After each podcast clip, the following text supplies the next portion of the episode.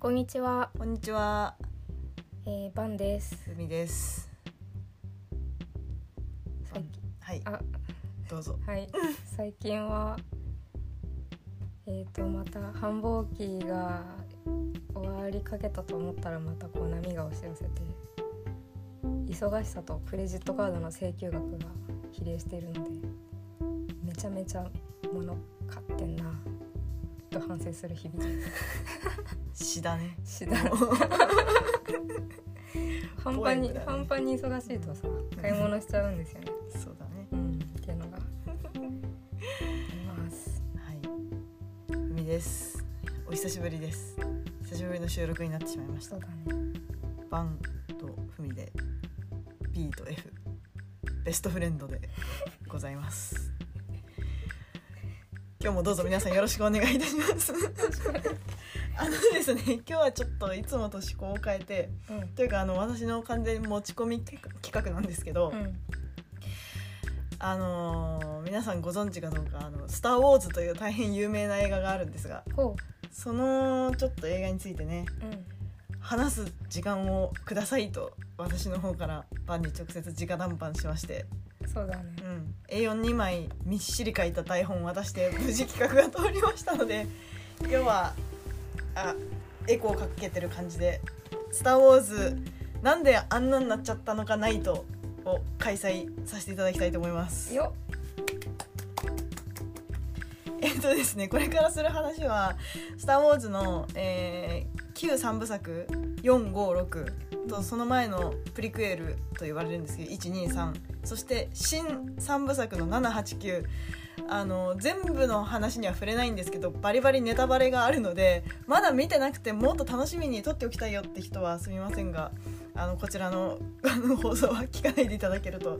あの全く「スター・ウォーズ」知らなくて全く見てないけど聞きたいよって人は聞いていただいて私も「スター・ウォーズ」に対してちょっと思うところがあったからぜひ聞きたいよという方もお耳を傾けていただければと思います。はい、はい、えーちなみになんですがはい、当然ふみちゃんは全部見ていて、はい、えー私バンの方はですね、えーエピソード4しか見たことがないというはい、状素晴らしい。態です。いえいえ。一番いい人だと思いますよ。あであの私基本的にネタバレ OK な人で今までもふみちゃんに映画のネタバレを散々されたんですけど、特に何とも思ってないっていう性格なのであの、はい。全然聞かせというわけてくださいでそうです。あの聞き手という形でそうですね。番にはね今回は、うん、基本的に多分私がこう必死で話してる感じになると思うんですけど。はい。よろしくお願いします、はい、よろしくお願いします。まあなんだこうあの人が好きなものにこう気が狂った思い出とか、うん。まあそれに対してこう思ってることみたいなのは意外とね作業 BGM としてね。あ そうですね。このポッドキャスト作業 BGM としてそう。いいというお話も伺ってそうますので。そうそうそうあのいいんじゃないかなということで、まあ、まず一発目、まあ、一発目ってまたやんのかって思われるかもしれないけどまずはまあ「スター・ウォーズ」なぜあんななっちゃったのかナイトということでうん。やらせていただきます。はい。はい。つうわけでですね、まず「スター・ウォーズ」っていうのは、まあ、あの言わずもがなジョージ・ルーカス監督作品で、まあ、最初にエピソード456という3部作の後に、えーエピソード123ってことで、うん。まあ、完結したかのように見えたんですけど、え5年前ぐらいから新3部作ってことで789が公開されてついこの間金曜ロードショーでそれの一番最後の最終巻になるエピソード9が地上波初放送しまして私その時ちょうど引っ越し作業の一番佳境の時だったんですけど見ましたちゃんと手を止めてね。見て。で思いました。本当になんでこんなになっちゃったんだろう。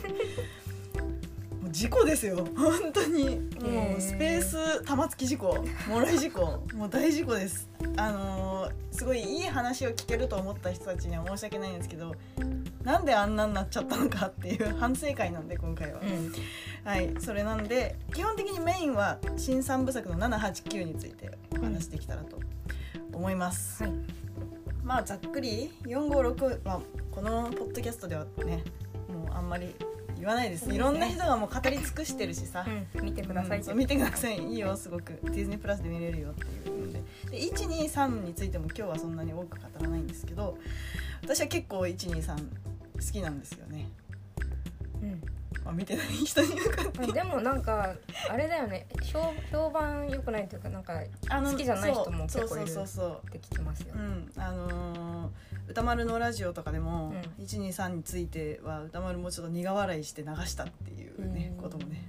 プリクエルはまあ母みたいな。うん。感じになってたり。あの人によってはまああれは「スター・ウォーズ」っていうよりはまあなんだこうスピンオフみたいな感じだよねみたいな風にうん。もうし456こそ思考みたいな感じの考え方の人もいるんですけど私は結構好きなんですね。うんうん。なんでかっていうとエピソード1ファントム・メナスが公開された時私は小学2年生だか3年生だったかそんぐらいだったんですよ。はいはいはい。はい好きに決まってんじゃんそ,、んなんもう影響を受ける年だね。そう。うん456多分見てなかったと思うけど、ん。いきなりエピソード1を映画館で見てそのファンの間でこここがダメだよって言われてるそのグリーンバック撮影が多すぎるってう。んうんいう、456はすごくジオラマとかセットにすごく力を入れていてもう本当リアルなロケーションで撮っていたのに対してエエピソード1は結構、まあ、こう言っちゃなんだけど下手くそなグリーンバックのうんうん。撮影が多いっていうのでちょっと興ざめだって言われてたんですけどもうそんなん関係ないよね。そこがいいと。うんたまんなかった。うん。あと悪役のねダース・モールっていう人が、ね、あのドラゴンボールのピッコロ大魔王みたいな人がいるんですけどね、うん。まあかっこいいのよ。ライトセーバーがまず上から出て下からも出るの。2本。にに2本。もう本当にあのめちゃめちゃかっこよかった。小学生が大好きなやつね。そう。僕が考えた一番かっこいいライトセーバーみたいなね、まあ、ジェダイっていうものの歴史とか、まあ、ヨーダがヨーヨボになる前にこんなに元気に動き回ったんだみたいなことも含めて前日談として123なかなかいいんですけど。うん。満を持してエピソード7私はこの時無職だったかな確か。うん。いや違う。ギリ職についてたわ。だったんだけど、あのー新三部作が作られていてそれが日本で公開されます。12月の末に公開されますっていう時にもう本当に盛り上がりました。はいはいはい。覚えてますよ。世界中のオタクもみんな盛り上がってそう。うん人混みの中で誰かが「スター・ワーズ」ってみんなが「スター・ワーズ」って言うみたいな。ロサンゼルスとかでそんな感じだったらしいんですけど。お祭りですそうねそうそうそう。世界同時公開ってことでね日本もなぜか深夜にねやったっていう,、うんうんうん。あの伝説的なのもありますけど。エピソード7「フォースの覚醒」これはねすごい良かった。なるほど皆さんね知ってるかもしれませんけど新しい主人公が女の子でね、うんうんうん。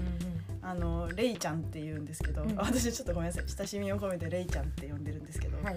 あのデイジー・リドリーさんというイギリス人の女優さんが演じてましてうん。彼女は本当にそれ以外の作品あんま出てなくて、っていうのもまあ結構あの旧三部作もうん。あのあんま有名じゃない俳優を使ったっていうのもあってまあねそこは踏襲してるところがあるのかなって感じなんですけどあのーすごい斬新だなと思ったのはまあそのレイちゃんうん。が何者でもないっていう立ち位置で出てくるんですよ。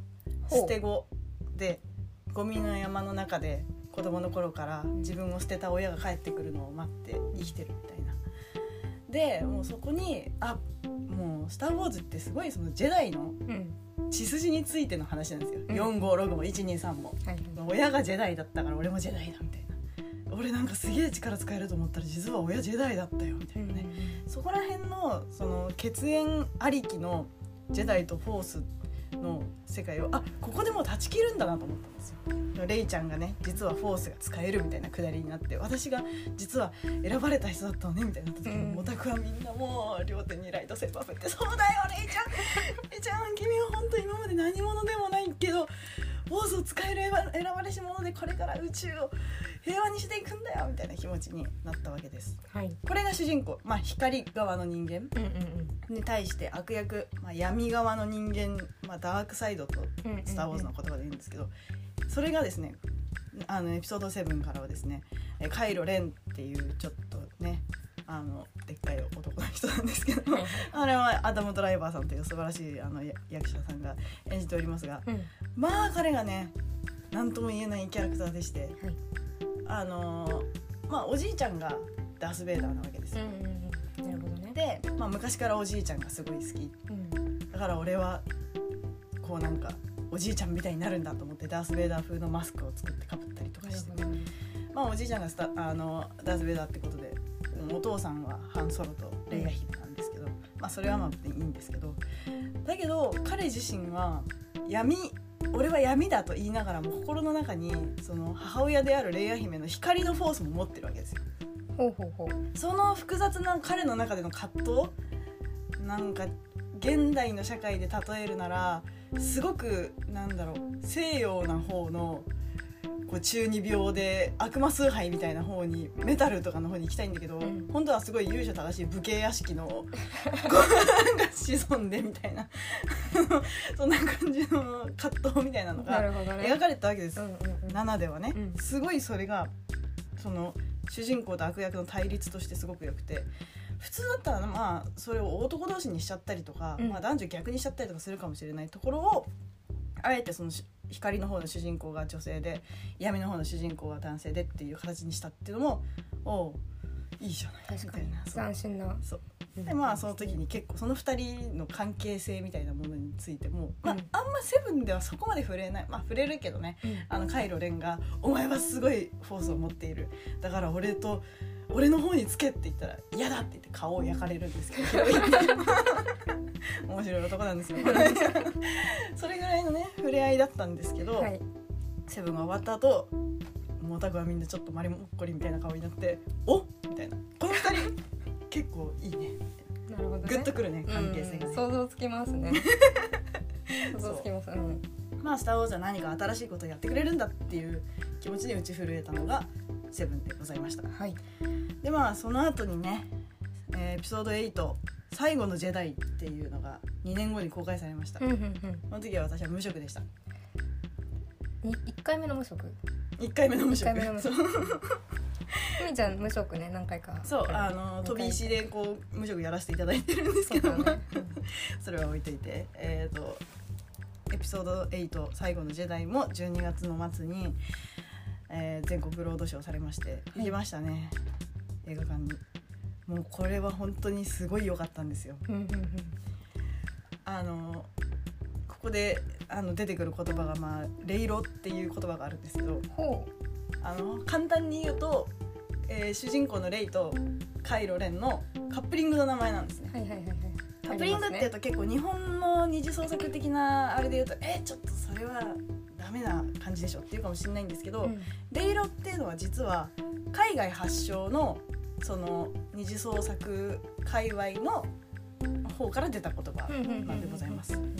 ここでざっくり説明いたしますと、えー海外ではその作品漫画とか映画とかゲームとかのキャラクター同士をこの2人って実は好きなんじゃないのみたいな感じでいろいろ考えたりするカップリングっていうのをあのシッピングっていうんですね。はいはいはいはい。シップっていうんです。うんでそれをやる人たちあ俺たちみたいな人たちのことをあのシッパーって呼ぶんですよ。ほうほうほでそのシップっていうのが何が由来かっていうと、うん。フレンドシップとか、ううんなるほどね。何々シップっていうその関係っていうこと、うんだから日本の二次創作だと結構このキャラとこのキャラが好きでカップリングみたいなことがあこれはあの個人の見解ですけど、うんうんあると思うんですけど海外のこのシッピングっていうのはあくまでその2人の間にある関係性に燃えるっていう文文化なんですよ。だからなるほどね。なんだろう、はいはいはい。疑似的に恋愛をとか疑似的に肉体関係をみたいなのっていうよりはその2人の間にあるものを見つめるシッパーという人たちがこう謎目線で その2人のことを見るいいですね。そう。なるほどね。でこれのまあいいところは、まあ、よくある BL とか GL とか NL みたいな言い方っていうのが、まあその性性別をはっきりと言いわ分けちゃうことに対してどうかっていうのに対してもシッピングっていうのはどんな人たち同士にも使えるし、んなんなら物と物でもいいし犬と人でもいいし、うんうんうん。ロボットとクマでもいいんです、はいはい。だからすごく海外の映画界隈とかでは結構感想とかで「いや私はこの2人でシップするわ。ふうあなたはそのシップに乗ってるのね。ボーアホイみたいな。こう船がもうガンガン出港するわけですよ。あの映画がね公開されると。まあそれはまあ「えスター・ウォーズ」に限らこないれってさ恋愛関係だけなの？例えばなんかいや恋愛関係愛憎関係みたいなのもある。シスターフット的なこととかブロマンスみたいな。こともあるってことブロマンスロマンシスどちらも全部シッピングになりますねなるはい。それはすごくわかるね。そう。うん。すごくいい言葉だと思うんですよ。あのなんだろう。すごいデリケートな話題ではあるんだけどシッピング前提の話なのかそれとも日本的な日常作の話なのかっていうので、うん。結構なんだ間口が違うというか、まあ、結構あの映画界隈ではこの言い方が多くて、確かに。はい、話はい。あごめんね。ちょちょっと話変わるけど k p o p とかでもあるよやっぱり。ああやはり？うん。あのなんかこうふた二人のさ名前をくっつけて呼んだりするじゃん。あそうそうそれは完全にシッパーの文そうだ化ですよね、はい、あのこう霧のいい名前であのくっつけるみたいな。まあそうそうそうレイロは完全にそれそうんなですけど。そうそうある、はい。なんかブラックピンクで。うんうんうん。あとなんだ。例えばジェニーとリサだとジェリサって呼んだりはいはいはいはいするじゃん、もうすっごいもう簡単に入ってくる。スッと入ってくる。なんかチェヨンとリサでチェリサみたいな。なんか呼んだりするでしょ。そういうのも。その船が見えます今。あるでしょ。でそれが結構やっぱ人気あるのがあの一番上のお姉さんと末っ子のコンビとかはいはいはい。はいはいあるじゃないですか、あと同期とかね。あそう同期。同期二人だけで同期で。ライバルなんだけど実は二人は仲がいいそうそうそう。いいよおね互い高め合ってる感じでね。相手なくして自分なしみたいなね。っていうのもあるよ。身近なところにあるよみんなも探してみよう。うん。乗ろう君の尻尾。まあそれはあのそんな説明は置いといてスター・ウォーズ」に話戻りますけど世界中のシッパーがもう熱狂しました。エピソード8を見て。なぜかというとですねこの話の展開としてはレイちゃんが、うん。えー、といなくなった仙人みたいになっちゃったルーク・スカイウォーカーに会いに行ってでこうジェダイとしての手ほどきを絶海の孤島みたいな島でこう受けるってへいう話なんですねえようやくしてる名前が出てきましたね。はい、ルーク・スカイウォーカーっていうのは456の主人公なんですけどそうだねそう。実際にあのおじいちゃんになったマーク・ハミルっていうあのお えー、とルーク役だった人が演じております。うんうんで結構その2人の時事孫感が良くてこれもね本当にねまあ「ドラゴンボール」とか見てる人にとってはもうすげえわかるよこの師弟関係みたいな「いやわかるよわかる」みたいな。じじいが「ほらよく見ろ。あれがフォースじゃ」って言うとレイジンが「あわかります。あれがフォースね。バカめあんなもん全然フォースじゃない。ひーなんだこのじじい」みたいな。本当に「ドラゴンボール」みたいなやり取りをするのよ、へー。8で。もうねまあその時点ですごい良かったんだけど、うん。でレイちゃんの中で本当に修行をやってフォースが高まっていくにつれてなんとレイちゃんの心はカイロ・レンの心とつながってしまうわけなんです。え？え？あのね「君の名は」みたいに。二人の心がつながってたまにこうラジオのチャネリングみたいに勝手にこうね叶っちゃうの。うんうんうん。でそれで2人ともフォースが強すぎるからこの宇宙の中にお互いほど強いフォースのものはいないっていうことの感覚でわかるんですね、でそれは同時にレイちゃんの中には実は闇のフォースがあって。ほう。カイロレンは闇のフォースを名乗ってるけど実は心の中には光のフォースがあって。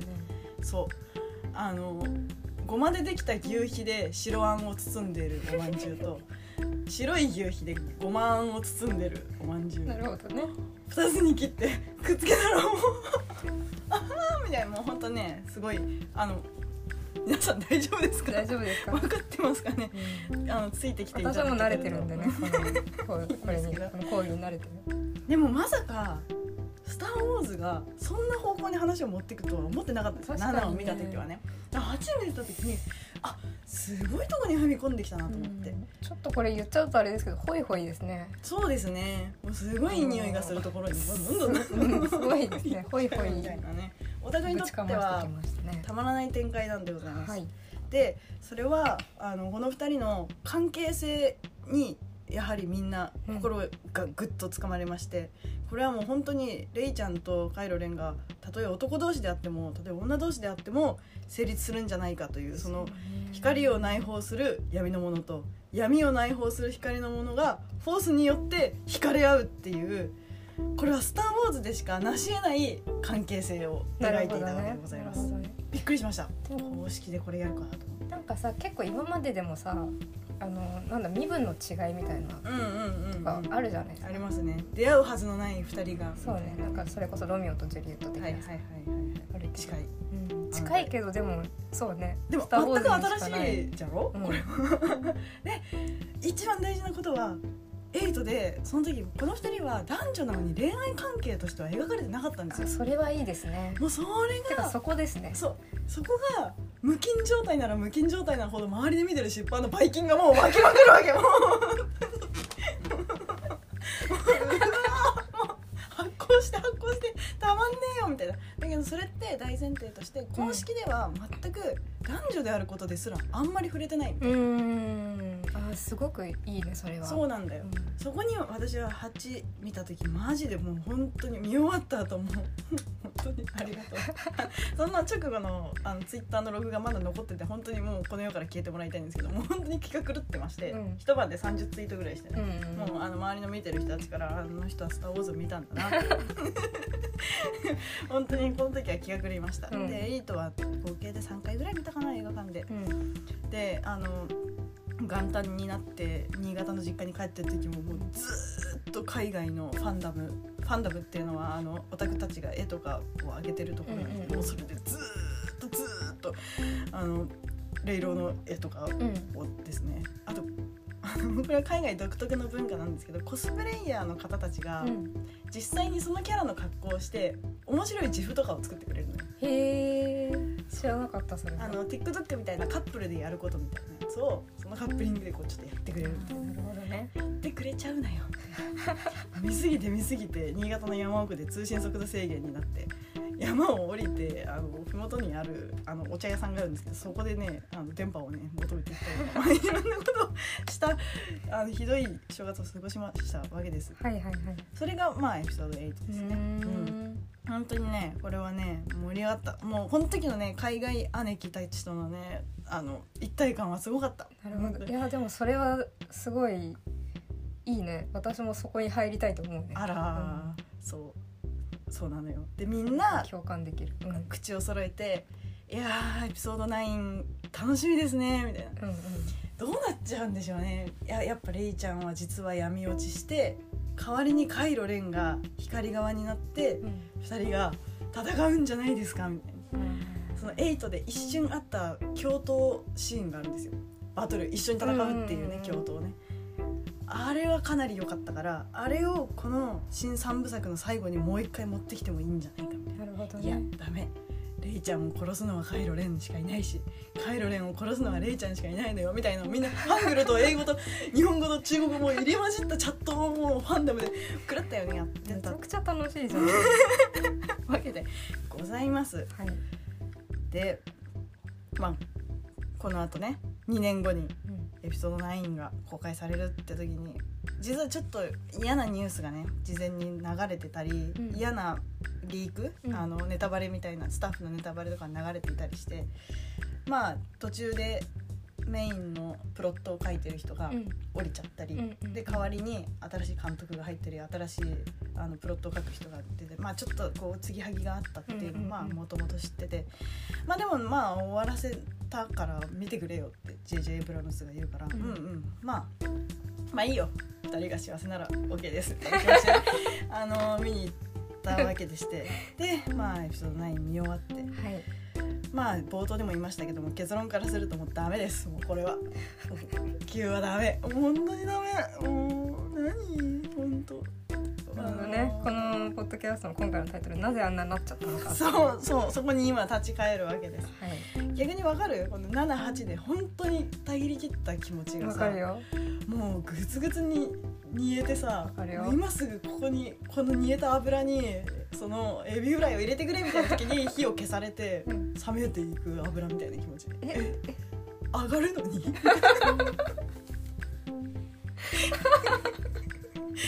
う ん寸止めとかじゃないよ。うん。もう 待てして食わした飯がまずいみたいな話よ。本当にまあ食うけどさみたいなさ。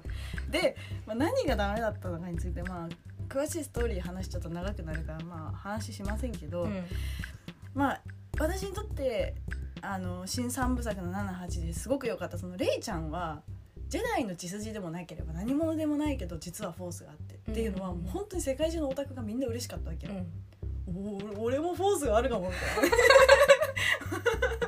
ちょっとこう遠くのペットボトルをこうグッてやるみたいなことを一回やったやつらにとっては本当希望の光だったわけ、うんうん。でその設定はすごく斬新だったし新三部作らしくていいと思ったのに、エピソード9でいきなり実はレイちゃんはあのパルパティーンっていうラスボスがいるんですけど、うん。それの孫だったババーンやっぱバーンじゃないんだよみたいなダメだよそれ。あ だからフォースも強かったし闇のフォースも持ってたしあのカイロレンともこう光ああもうなんか一番嫌なこう断着の仕方したじゃんみたいな感じですごいそれでへこんだのと、うん。実はこのあの正義のチームにいた誰それはあれだった？敵のチームにいたやつは正義のチームのスパイだった？みたいな実はみたいなのが、うん。わんこそば式にじゃんじゃん来て、うんもうもういいよみたいな。もうびっくりしないしみたいな。もうあもう飽きてきたよその展開みたいなのが、すっごいなんかタイミング悪く入ってくる。で、まあ、結構78でうん。すごいかっこよくてこの人たちはもしかしたらエピソード9ですごい伏線を回収する感じで活躍するキャラなのかもって思ったような人たちがなんか普通にポーンって死んだりとか バキュンうーバタンみたいな感じでなんか撃たれて死んだりとうかわなんかそのさキャラデザは結構いいのになんでそんなことしちゃうっていうのは実はエピソード7の時点でファズマショックっていう言葉がありまして、ーうん。あのファズマ将軍っていうあの、えー、とストームトルーパー、うん。白いさバケツかぶったみたいな一番有名なね、うん。ストームトルーパーの全部が銀メッキになったうん。めちゃめちゃかっこいい将軍がいたんですよ。でそれで裏地が赤い黒いマントをしてて、うんストームトルーパーたちをこう引き連れてくるっていう超かっこよくて、うん。で喋ったら女の人の声だったの。わあ熱いじゃん。いいね。ううん。だけどなんかしんないけどバキュンって打たれてポイって捨てられてもらったのでうわ それがあの未だに海外でもファズマショックって言われてて、うん。キャラデザが良くて絶対かっこいいと思ったキャラがなんかしないけど無限にされて殺される。うん。みたいなのが突然エピソード9でもなんかなんだろうあの番狂わせでしょみたいな感じで来るんだけどいやいやあのそのキャラのこと本気で好きで期待した人の気持ちどう思ってんのみたいなねところが多々ありまして。で、まあ、最後に一つもう一番ダメだったのはあのレイちゃんとカイロ・レンうのん。キスシーンとラブの展開みたいあーそれやっちゃったんな。だ。もうダメよ。くないよそれは。違うんだよ。それはよくないよオタクに優しくないよそれは。う。ん。映画館でね 水で本当にねもう本当マリモッコリみたいな顔を途中までしたんだけどもだんだん無表情になっていってなんか 最後は砂になって消えたよねはい。そうなんだ。さようならみたいなやっちゃったんだよね公式でね。ね。ほら多分ねもしかしたらあーまあしエピソード8ですごくファンダムが盛り上がってるっていうのがマーケティングとして間違ってちょっと伝わっちゃったのかもしれない。オタクこれ見たいんでしょ？っていう。そういう感じになっちゃった。ああこれやったら多分すっごいオタク喜びますよ。違うんだよ。さっきも言ったけどねあのね無菌状態なら無菌状態なほどね周りが発酵するわけ。そこにばい菌が入っちゃもうダメなんそこだよ分かんなかったのか。うんまあ、ディズニーに買収された直後だったしまあまあそれはもうもはや言い訳だしさ、うんまあそれはもう海外でももう禁句になってるからさ。ディズニーがとか言うとダメ。エピソード8でブッサイクなちっちゃい鳥のキャラクターポーグっていうのがじゃんじゃん出てきたのも、ディズニーがぬいぐるみ売りたいだけって、うんもう有名な話ですけどもう全部それ言おうとすると「しダメよ。口を」毒毒矢が飛んでくる。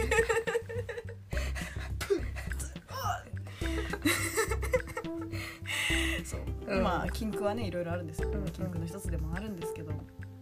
でまあ映画館で見終わって出た時に、まあ、レイトショーで見たんですけど、うん。うんこう空を眺めながらなんであんなになっちゃったんだろうと思って。で悲しいのはファンダムももうそれで一気に弱火になったわけ、うんガスの今までもうボーボーの強火だった気に弱火になって誰もなんかもう言わなくなって「レイロちゃん」って言っても「あああの公式のカップリングのね」って「あもう違う違うんだよ辛いねそれはでそう毎晩毎晩ファンダムの掲示板に集まって議論を交わした海外姉貴たちもどんどんこうシュンシュンシュンとログアウトしていってあーそうだよね。みんな同じ気持ちだよね。っていう。それさ姉貴たちもふみちゃんもさ Q をなかったことにするパターンじゃななんかあるじゃん。ありますよ。出来の悪いのそちょちょっとなかったことにして盛り上がろっか こっちでみたいなさ。あそれができる人たちもいましたよもちろん、はいだけどちょっとね「スター・ウォーズ」ぐらいのレベルのね あの大きな市場になるとなかなか難しいんですよね。その目に入ってきちゃうしね。そうそうそうそう。だからみんながしたことはあの見なかったことにしたっていうね。やっぱやっぱそうなんだ。見なかったことにしてあのエピソード8までの記憶に戻ることはできなかったから。なるほどね「いやースター・ウォーズ」っていうのがあったみたいですね 綺麗だ目みたいな。遠くを見てるからそうそうそうそう。ほんとね歌方の幻だったんだよ。7と8であんな盛り上がったのは。ローンチされないからこそみんなが盛り上がるみたいなね。どうなるかわからないからこそみんなが思い思いに好きな展開を描けるっていう、もうほんとね。ああまあ夢を見ていたって切ないな。面白かったんだよ本当エピソード8が出た後にレイロって盛り上がりすぎてマーク・ハミルが公式ツイッターで「What is レイロ?」って「やめておじいちゃん見ないで!」そう。おじいちゃんが急に同人誌が入ってる棚開けちゃったみたいな。スリリングな経験をしたりとかもねしたわけですけど。そう。だからなんであんななっちゃったんだろう。って思った気持ちを私はこの間金曜ロードショーで思い出したんですよ、うん。あれが本当2回目だよ。たった2回しか見てないエピソード9うん。そして多分これから見ることはないでしょうね。わざわざ金曜ロードショーでやってもおそらく見ないし。うん。まあなんかありがとう「スター・ウォーズ」夢をありがとうって感じ。はい。だからなんか今ほらみんな「エヴァンゲリオン」見てさ「うん完結した!」って言ってこう喜んでるわけじゃんうん羨ましいなって思うわけよ あそれでなんか思い出しちゃったわけそうねそうそういろいろタイミングが重なって「ネタバレ注意!」とか言ってさ、ね、会社の人に「ねもうエヴァ見た?」とかってさ言うみたいな楽しそうだなだから「スター・ウォーズ」も見たすごいじゃん。なんか悲しいさ辛い思いをした戦士がさ老後にさ田静かな田舎でこうさ目を細めながら話してそうそそうそう。うながらねうん。あったなそんな時代もあったの？みたいな。感情が右に振り横に振りもう大忙しだったけどでも充実してたあの日々があったの？みたいな。そっから先はなぜか頭が痛くて思い出せないんじゃん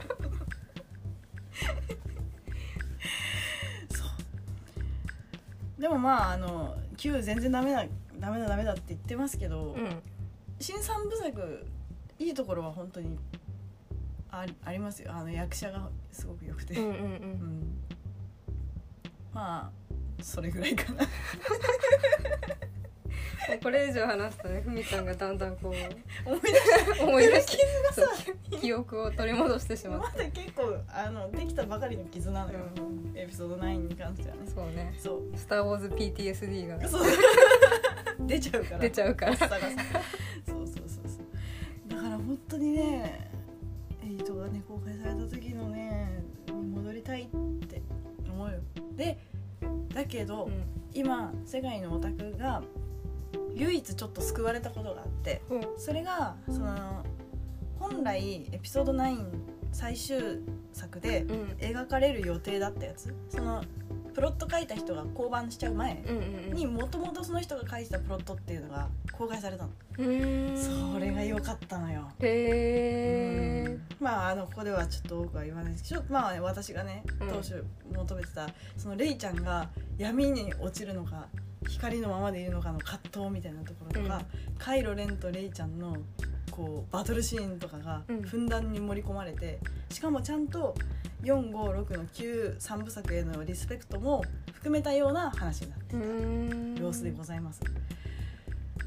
いやーまあジョージ・ルーカスはもう完全に「スター・ウォーズ」の権利をディズニーに売り渡してもう何も関わりませんってことにしてるみたいだけど、うんやいいよルーカスは。ルーカスのことはいいよ。今もうみんなねエピソード9はなかったことにしてね、あのドラマシリーズの「マンダロリアン」うんの方にもうみんな必死で何かに目を背けるようにそっちにかわいいそうかわいいベイビーヨーダっていうね。そうちっちゃいヨーダがなんか知ってる。そう。だからもしかしたらマンダロリアンの監督はジョン・ファブローっていうアイアンマンを作った人なんですけど、ジョン・ファブローが「新スター・ウォーズ」は？みたいなの。をエピソード9新新エピソード9さらば全てのジェダイたち。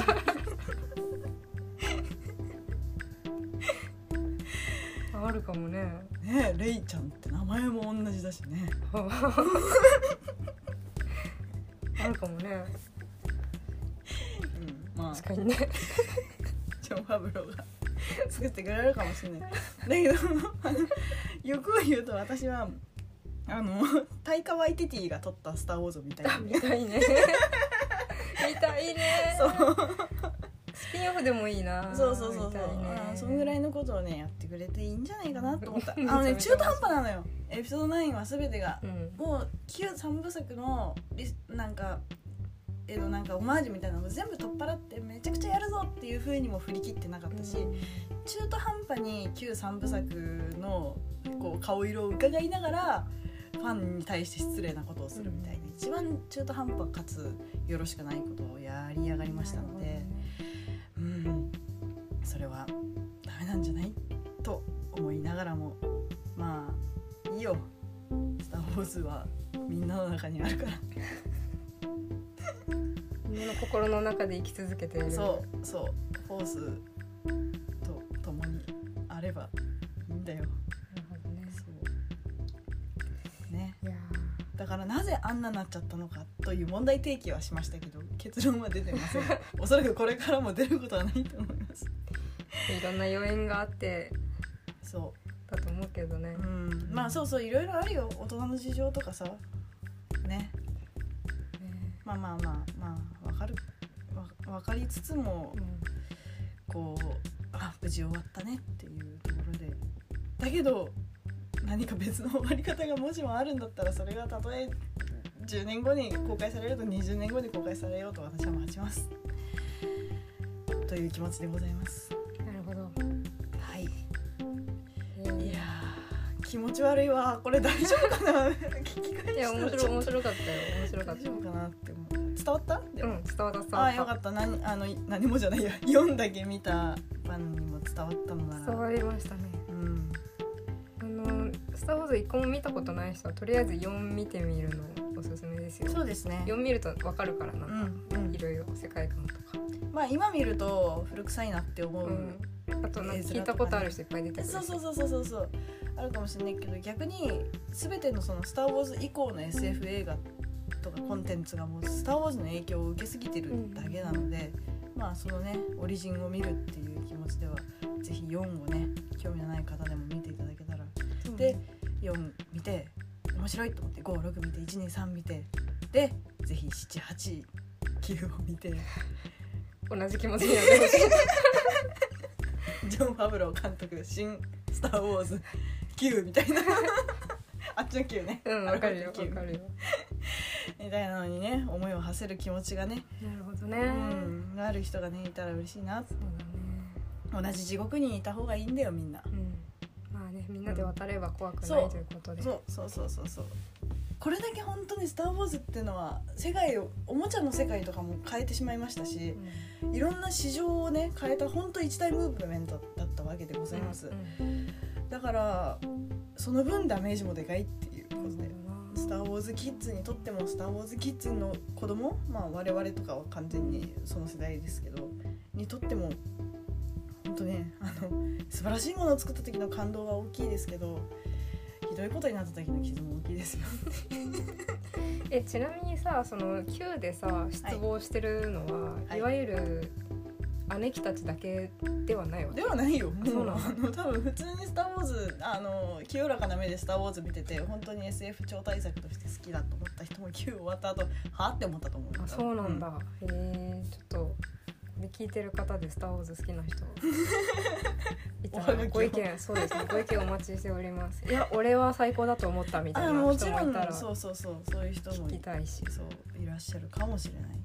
逆に聞きたいですね、煽ってるつもりはないんですけど。どの意味 喧嘩か？